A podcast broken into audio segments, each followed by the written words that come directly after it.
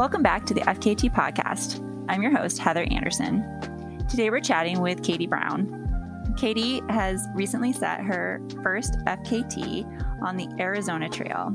She set the northbound female self supported fastest known time in 17 days, 19 hours, and 52 minutes, besting the previous record I set in 2016. So let's dive in. So, today we're going to talk about your FKT on the Arizona Trail. And you went northbound, which is arguably the harder direction, in my opinion. If there's a trail that should have separate records for north and south, I really think the Arizona Trail is one of them because they're just so different. And yet, going the harder direction, in my opinion, you managed to take two days off of the existing self supported female record, which was actually set by me going southbound several years ago. And so I am really curious why you decided to go northbound? That's a really good question. I think part of it, there's probably a couple reasons. The first reason is that I think my brain has been conditioned to go northbound just from okay. taking the AT and hiking the CDT, just that through hiker conditioning. And I think another part of it is I just really like hard challenges. And mentally, the idea of doing all the hard stuff first just sounded more suited for me my and my personality just getting all the hard stuff over with so that i could then just cruise on into the finish quote unquote cruise on into the finish right? And then just i don't know like it just sounded like an adventure that way. And i i love a good adventure did walking home play into it at all for you? I mean, I know you don't live at the Utah border, but you live in Utah. Oh, definitely. I walking the idea of walking home was definitely another aspect of playing in logistically and just a, a really beautiful story of being able to walk towards my my home state of Utah and uh, definitely played into that decision too. Yeah. I know for me, when I hiked the PCT FKT in 2013, not that I had anything to compare it to, but it was the first time I walked home on an FKT, and I felt like that was a huge draw. And I was walking toward everyone that I loved and like the mountains that were familiar and everything. So I, I just wondered if that played a role in in your choice for for the AZT as well. Yeah, one thing that was interesting is the more north I got towards the Utah border, I started seeing Utah juniper which is really easy to differentiate from other types of juniper. As I moved closer and closer to the Utah border, seeing more and more of those Utah junipers, it was fun. That's awesome. So, the other question that I have kind of in conjunction with that, because you did go northbound, and the, the season for northbound on the AZT is typically maybe late March, April. And you started at the very tail end of that. And I'm sure, arguably, that was in order to ensure you didn't encounter snow like Stringbean did on the North Rim. But didn't that put you in like a disadvantage in the south in the desert? Like how was the heat for you? Because i can imagine by may it's getting really hot down there. Or did you manage to like not have a lot of issues with heat? I'm kind of curious um, i definitely had issues with heat so this is actually my my second attempt ish. I say ish because I wasn't really like public or talk. Didn't talk a lot about my my first uh, go around in in 2019. That first go around, it was super hot. I actually started like the second week of May. So I thought I was giving myself a break by starting end of April. but yeah, I definitely definitely ran into heat, especially like going into the Phoenix area. Uh, it was very very uh, draining for me. I really, for me, it was more logistics just with my job and being able to get enough time off to do something like this. I kind of had to wait until the end of April to do that because that mm-hmm. was the best time for me to get that time that much time off. I'm a, a nurse in an icu and we've had a lot of turnover so i've kind of had to wait till we had enough people to kind of cover my absence. And so that that also played into it. But i definitely ran into a couple of days that were extremely hard for me uh, mentally but also physically because of the heat that really were tough but the, yeah. yeah, the reasons why I did it or just mostly logistically being able to have that time off is that that was kind of the soonest I could go. Right. Yeah, that makes sense. I mean, you have to work within the constraints of your life. So you mentioned you, you know, you were out there and this was like maybe your second attempt at this Arizona Trail FKT. So I'm kind of curious what your motivations in general were to get out there. Like why why attempt because if I'm not mistaken, this is your first FKT, right? Yeah. yeah. So like so, what was your motivation to get out there and attempt an FKT and why the Arizona Trail? Yeah, I don't know if I have an answer to that. I think I started the Arizona Trail in general since I heard about it. I knew I wanted to hike it. And so it was always kind of in the back of my mind as something that I wanted to connect with and I wanted to walk. And then back in, you know, back in 2019, when I was thinking more seriously about doing the trail, I didn't have as much flexibility to take as much time off. So I, you know, I only could take like three weeks off. And so I wanted to attempt to hike the whole thing in three weeks, but I didn't know if I could physically do that. And then when I made it about two weeks before I had to get off trail because of weather issues, a big freak snowstorm came in. At that point, I kind of knew that I could physically do it. And so I was, of course, familiar with your time on the ZT and knowing that I could pull off like 40 mile days was kind of an exciting new development for me. And so I wanted to go full force with it uh, this time around and really be mindful about actually trying to get that FKT. And it worked out. I don't know if that answers the question. yeah, I mean, I'm just always curious what what motivates people to attempt an F, a first FKT and just the routes they choose and why? I don't know. Like I, a couple people have brought brought this up that this is my first official FKT, and I haven't really thought about it in those terms before because I feel like I'm always kind of pushing myself, and I've always kind of tried to do like things to the best of my potential, and always seeing how I could something in a certain time or in a certain way. And so I don't know, it was just kind of something that sounded really fun to me. yeah. no, I think that's awesome. I think that I, I, don't necessarily know that there's any right or wrong answer to this question. It's just all about like what what drives you and what puts you out there. And and I think that that's neat that like it's just like it was a fun challenge for you. And I mean the legitimization of your time is you know secondary you know whether like I mean, you probably have fkts on things that you've done that weren't this but you don't necessarily like talk about them if you're if this is just like a lifestyle for you of pushing yourself and challenging yourself. So i know that you've done some other hiking. You are predominantly a through hiker or at least were a through hiker when we first met on the at in 2015 and i know you subsequently have like taken up running and and done longer distance running before you did this FKT. And I'm so kind of curious about the gear changes. Like, how did your gear on this FKT compare to like say the gear you would use on like a regular through hike? Was it very different? It was very different. Over the years, I started through hiking in 2012 and my first setup my first kit was probably around 40ish pounds and which you know for your first time isn't terrible but I knew the mechanics of going really, really fast are tricky and being really mindful about your gear selection and your weight, your pack weight kind of play into your efficiency. So I was extremely uh, mindful. I picked through everything multiple times over deciding yes or no and making certain decisions of what to take and what not to take. And so even my gear selections between 2019 and this particular attempt were pretty different. So I, I kind of handpicked everything as, you know, the lightest I could go while still maintaining some semblance of comfort, comfort being in quotes.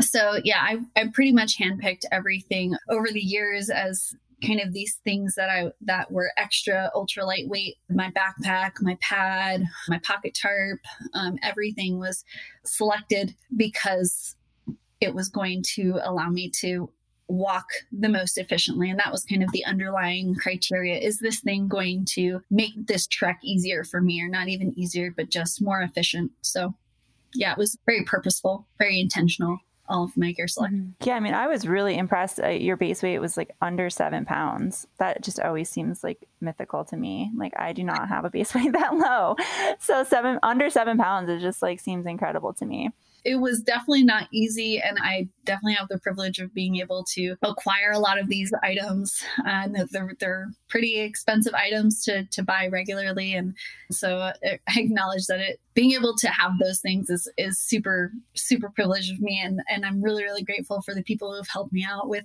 acquiring certain pieces of gear. I, you know, I borrowed my pocket tarp. My pack was a gift. And some of the things I just over the years have made intentional purchases. And so uh, it wasn't easy. it was, and I I wouldn't use this particular kit on like a normal through hike.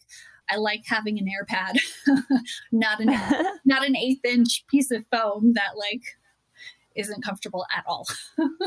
Right. I'm curious what a, what is a pocket tarp? It's called a pocket tarp because you can fit it in your pocket. It's uh, it's probably about three ounces, made of Cuben fiber, Dyneema fabric, and it's a pretty small, um, minimal tarp. I actually never even used it because I was lucky enough to have pretty good weather throughout the whole 17 days. So. Um, but it's just a little tiny tarp. Yeah, I've never heard the term pocket tarp before. I think that's pretty incredible that you actually had 17 days of good weather in Arizona. I, I, feel like people underestimate Arizona a lot and like how bad the weather can be in that state. Like everybody just thinks it's a desert and it's I mean, I had horrific storm like my very beginning of my my hike in 2016.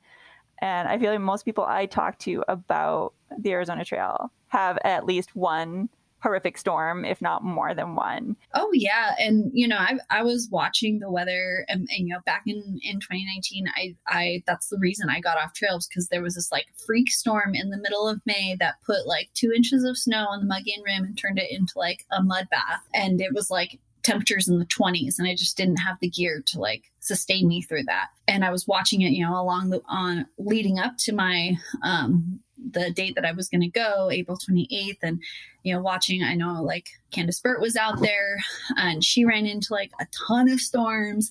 Um, I was really crossing my fingers. I, I, tried not to check the weather too much. That, those 14 day forecasts are very deceiving, so I tried just not to think about it too much, and while still trying to be prepared for it.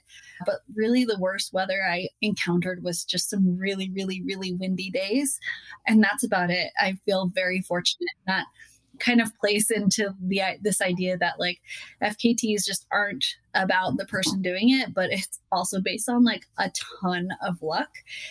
And I mm-hmm. definitely lucked out with the weather.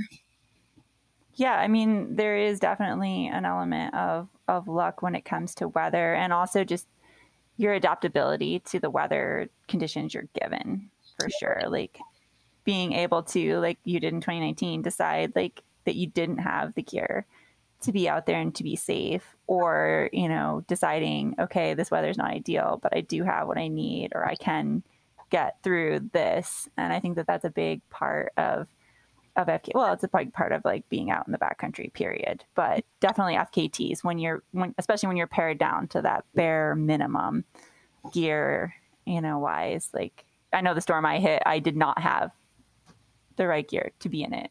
It was a very close call. Yeah. Um and it, the fact that I was able to make it down into the Grand Canyon was like the only, you know, I was just like, okay, as long as I get down there, it's 40 degrees warmer and like I'll mm-hmm. survive, you know, and it's just like that knowledge.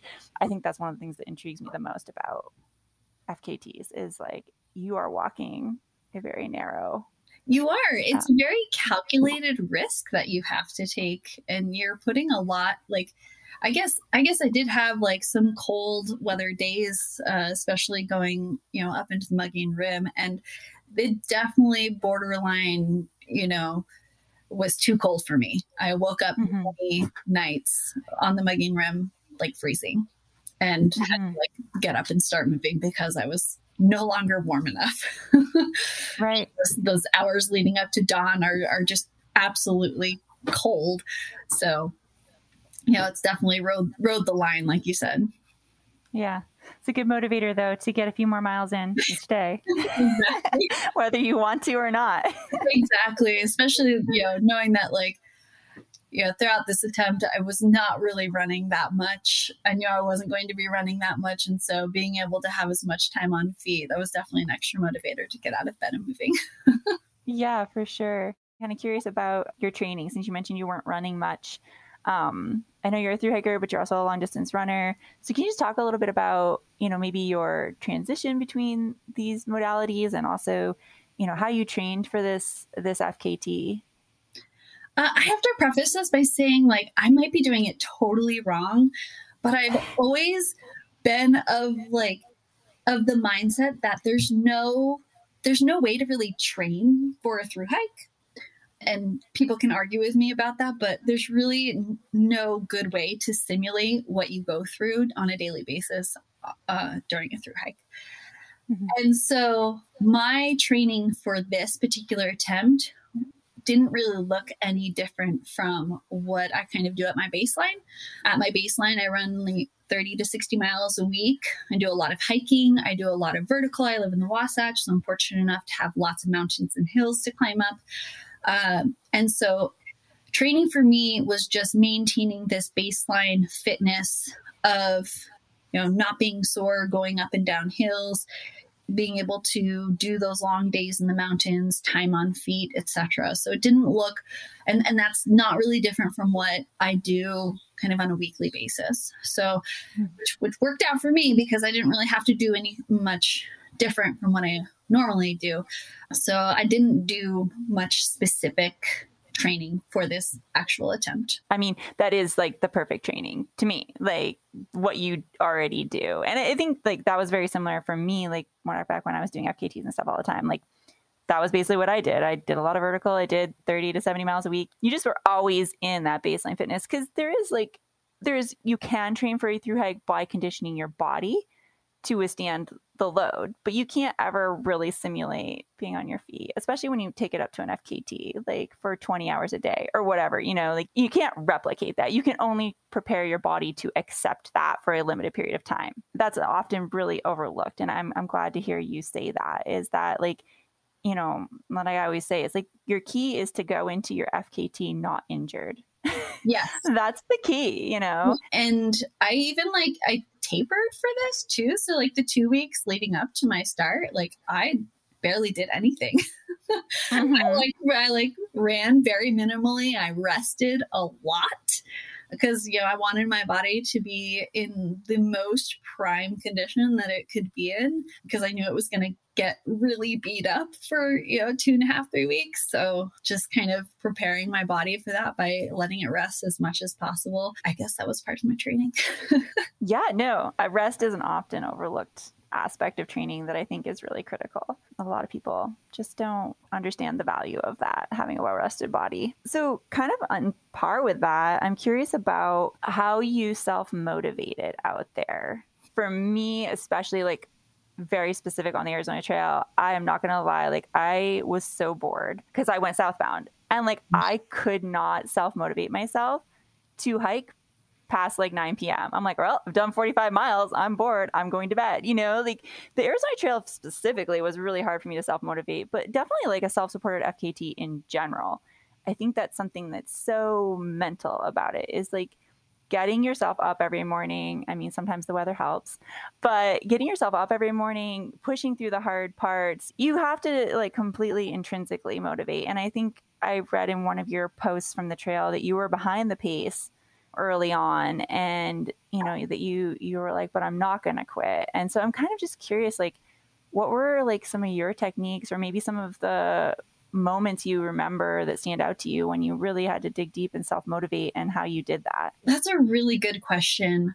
I think my biggest self motivator is just remembering my why and remembering that I am out there for myself.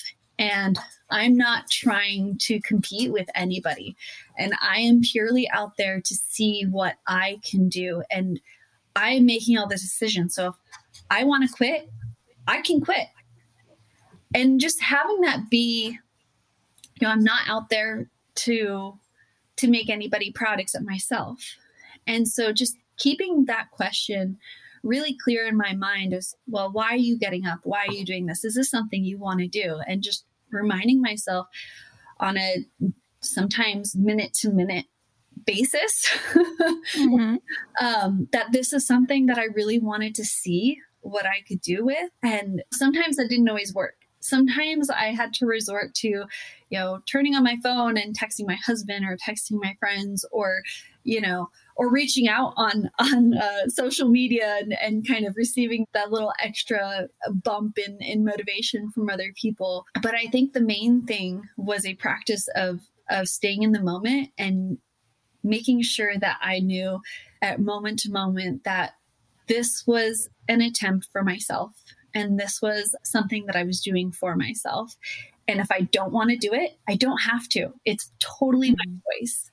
And just remembering that gave me the extra motivation to move every day because I know no one was forcing myself to do it except me. And it was something that I was intentionally and mindfully choosing on from a moment to moment basis. But it, that didn't always work. when, when, that didn't work, you know, you stick in your headphones or you you reach out to her, you call it, you use your lifelines, you call a friend.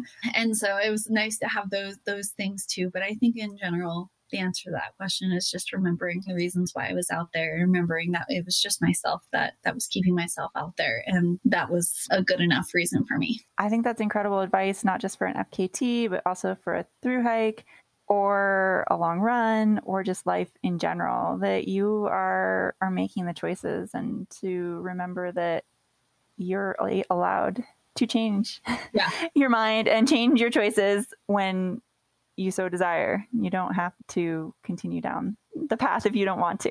yes, I'm, I'm not a I'm not a fan of suffering. I think if something turns, you know, nothing everything is not going to be comfortable in life and certainly nothing is going to be comfortable during an FKT attempt, but you don't have to be suffering.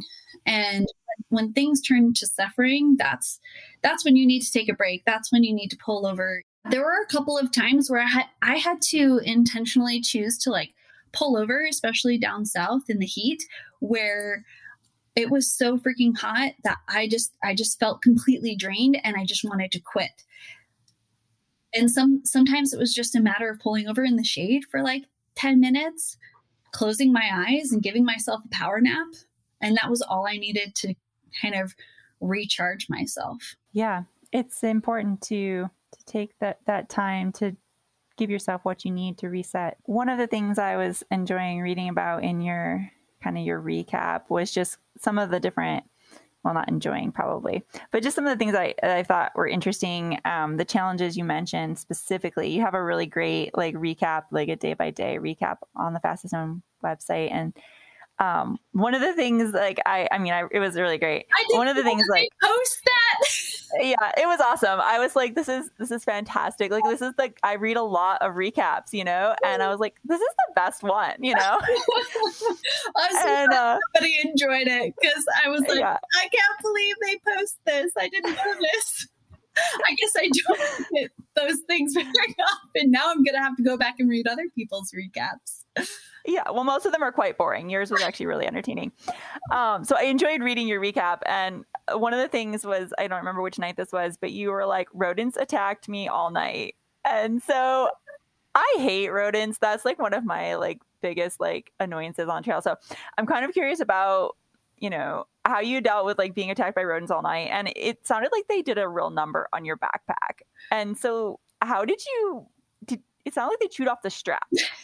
so, how did you continue on after the rodents completely modified your pack for you? Um, well, I to the answer to your first question, I didn't deal with the rodents. I put in earplugs. I was so tired. I was so tired, Heather, that I I I could hear them, and I just my brain wasn't functioning right. And I was like, I want to sleep. I don't want to deal with this. I'm sleeping on my food pack, so they're not going to get into my food. And I just didn't take into account that perhaps they would find other things to get into. Mm-hmm. And so I just put in my earplugs and went to bed. And yeah. um, woke up in the morning. I have a Palante pack, and it does not have a hip belt, but what it does have is two chest straps that are very um, useful straps in in helping to distribute the weight in your pack. They had chewed both of those straps off. They cut they chewed off a couple other straps on my backpack, in addition to a strap on my on my shoe and one of my trekking pole straps. Um, so they, they really did. They I, I would love to find that rodent's nest because they're, they're just like living life with all my straps. Um, so initially, I just kind of dealt with it because I, I there was no other I, there's no other way besides like actually having the pack repaired professionally that I could have really fixed it until I ended up running into a through hiker and I'd been following his tracks for days. Uh, you know how you do that? You you just notice people's yeah. tracks on the ground. Uh, um, and I know a lot of people, a lot of through hikers play this game. What kind of shoes are they wearing? And then you just kind of make up stories about this mythical person that is in front of you. And this person was wearing yeah. Moabs, and and I got so excited when I started, you know, seeing him crusting uh, above you know all these little all these little hills up in front of me. Uh, and so i knew i was going to run into him at some point that afternoon when i finally did run uh, run into him. He was super nice. He he gave me some ibuprofen and then ju- i just started telling him about my running with the rodents and what they did. And he just said I think I have a strap for you. And I didn't really understand what he was offering because that just sounded like a really like strange thing to just have. And he was like, he was like, yeah, I, I picked it up. I think I think some bike packers must have must have dropped it. And he pulls out this extra long Voile strap, which the skiers and and the bike packers will be familiar with uh, Voile straps, but they're they're just this like ingenious designed strap. I can't, you can look on my Instagram to see what it looks like or just look, Google it. Um, but it was actually the perfect thing to, to tie around my, my shoulder straps to hold them together to help redistribute the weight. So that's kind of how I dealt with that. And I used it mostly on my resupply days when my packs were like extra heavy. Um, otherwise I just let it, let, just dealt with it. Um, but yeah, that was a, and that happened um, when I was coming off of Mount Lemmon. so pretty early on. Wow, in, yeah, in my really early. Yeah, yeah, that was like day four for me, uh, and so right. I hiked most of most of the Arizona Trail with no with no chest straps. So that was definitely a challenge for me at first, but it's one of those things where you have to step back and say, I could sit around and cry about this. And also, I could see how comical this is and just go with it because that's, you know, another reason why having a light, a really light pack is so useful is because that probably didn't affect me as much as it would have affected me had my pack been like heavier. And so that was really, I was really grateful for that aspect. But yeah, fun times yeah. rodents. yeah. I mean, that's an incredible piece of trail magic, though, that he had that strap for you. Um, my, my, mind yeah. was blown. Without a doubt, it was the best piece of trail magic that I've ever received. Just in in the context of of the situation, it was. I yeah. cried. I cried. yeah, uh, and yeah, no doubt. I mean, that's crazy. Like that's amazing. Yeah. So, I mean, I imagine there's probably nothing that can really top that. But did you have any other gear issues that were of note, or was that basically the only major gear problem you had? Luckily, that was the only major gear problem that I, I mean, besides the fact that my sleeping bag wasn't warm enough on uh, a couple mm. nights. But other than that, everything kind of functioned uh, to its potential. I did lose a trekking pole at one point. Um, I had them st- stowed in my side pockets, and then I had to uh, do a little bit of bushwhacking uh, going up. What was it, Montana Mountain? Because I got a little off trail and I had to do i say a little but it was actually 45 minutes of bushwhacking through like wow.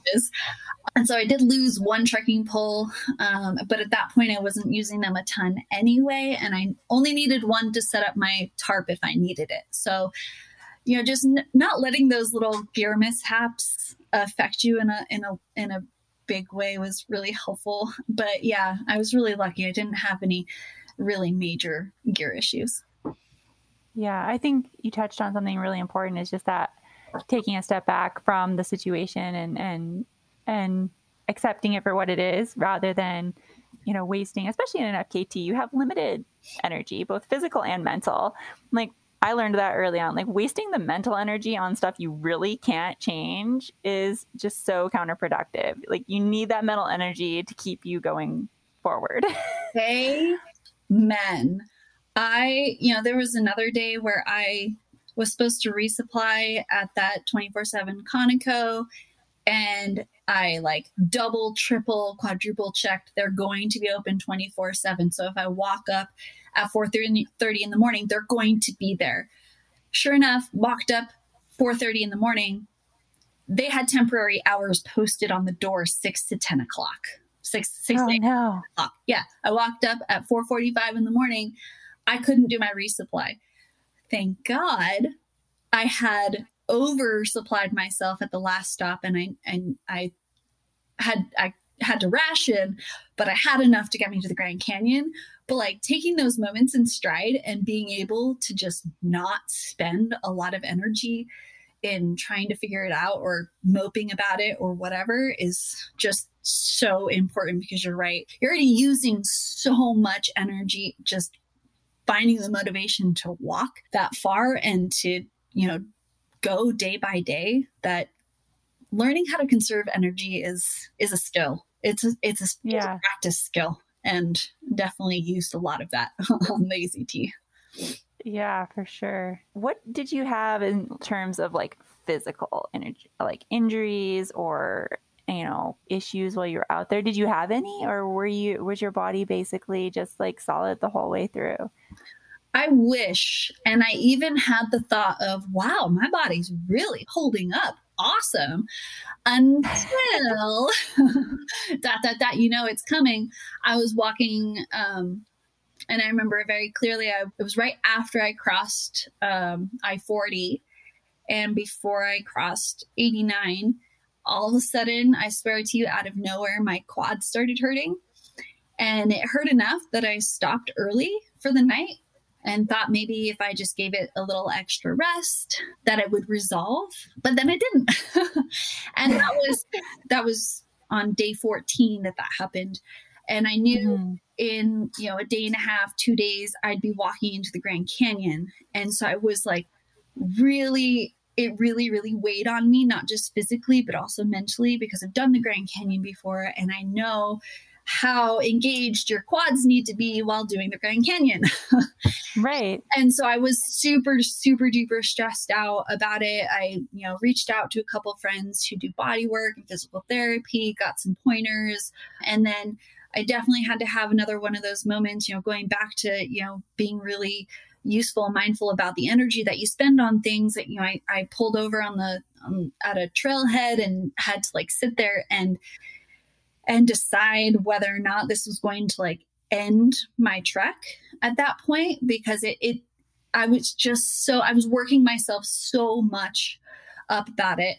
Uh, just so nervous that this was going to be something that was going to get worse, and I just laid a couple of of uh, you know I call I always call them boundaries for myself, but I just told myself, okay, so if it starts, I'm, you know, I'm a nurse, so I, you know, I use the pain scale. If it starts hurting above, you know, a five out of zero to 10 scale, then, you know, I'm going to pay more attention to it. If it gets above a seven, that's my like stopping point. I'm going to, you know, do my, you know, I'm going to stop every two hours, massage it out.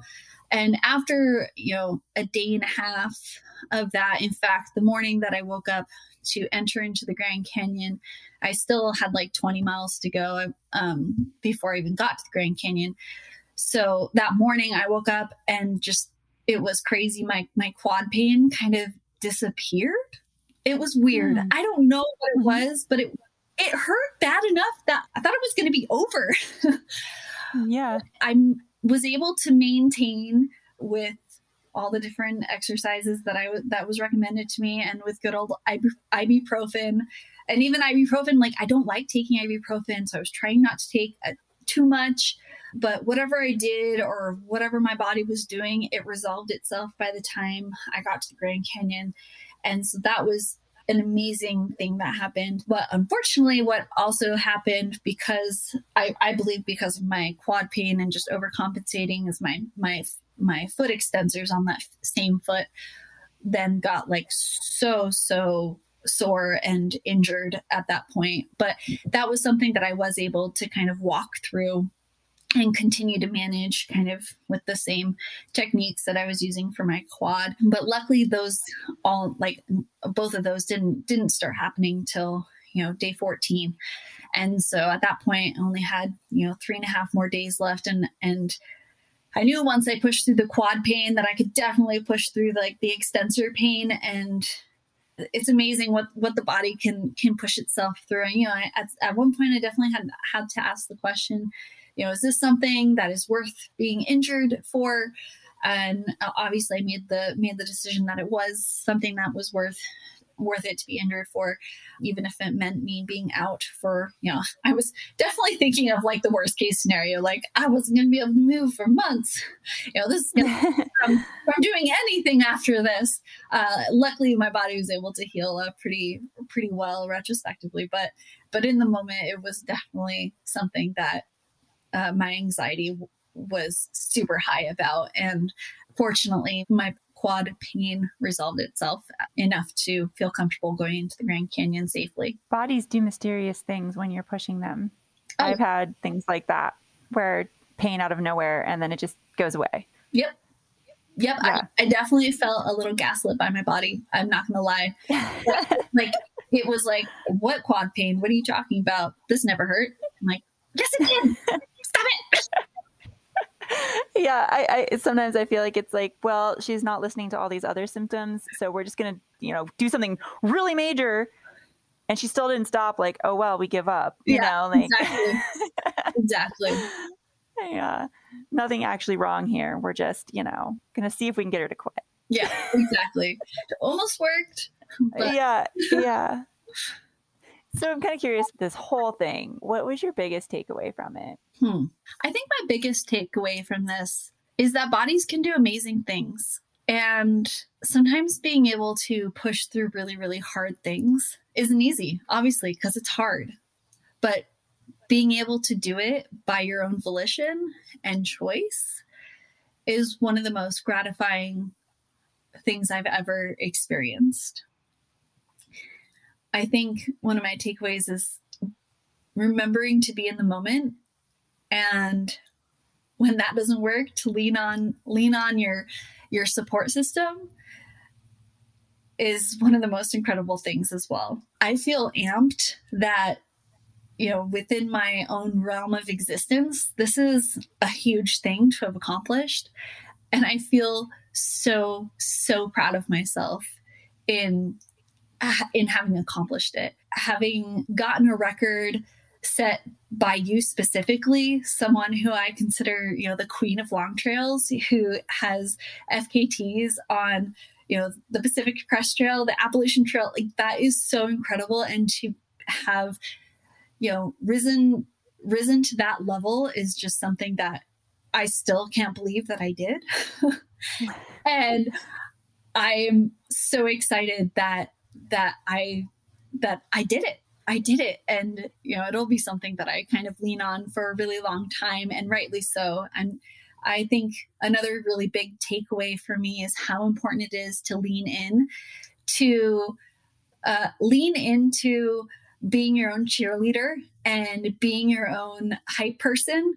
Uh, I don't ever want to make this attempt something smaller than than it is because it's a big thing and i feel so happy that that i accomplished it. And i want to like support anyone who's going to do a big thing like this um, because it's just one of the most beautiful feelings you will ever experience uh, if you if you uh, if you succeed and it's and it's worth it.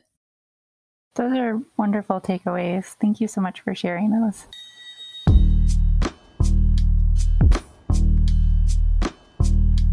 I really appreciate you being on the show today and, and telling us about your experiences on the AZT. Um, it was really great chatting with you. Oh, thank you so much, Heather. This is just an absolute pleasure to to be talking to you, and and I really appreciate the opportunity. Thanks, Katie, for coming on the show. You can check out her FKTs as well as her recap from the Arizona Trail on the website fastestknowntime.com. Thanks for tuning in. Until next time, this is Heather on the FKT podcast.